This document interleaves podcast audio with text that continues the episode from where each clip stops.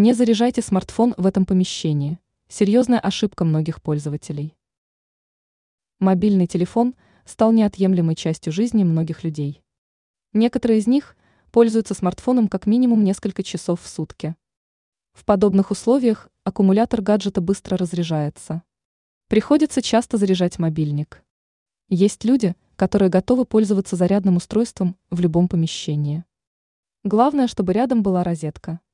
Но на этом этапе некоторые владельцы гаджета допускают серьезную ошибку, которая в итоге может стать фатальной. Они решаются начать заряжать смартфон в помещении, которое совершенно не подходит для этой процедуры. О каком помещении идет речь? Ни в коем случае не заряжайте мобильный телефон в ванной комнате. Некоторые люди поступают следующим образом. Они вставляют блок питания зарядника в розетку, располагающуюся возле двери в ванную, а сам мобильник забирают с собой в помещение. Длина шнура позволяет. Делается это для того, чтобы была возможность продолжать пользоваться смартфоном в ванной комнате. Это огромный риск. Если заряжающийся мобильник попадет в воду, то человека может ударить током. А попадание влаги на заряжающийся смартфон чревато поломкой устройства. Поэтому заряжать гаджет в ванной нельзя.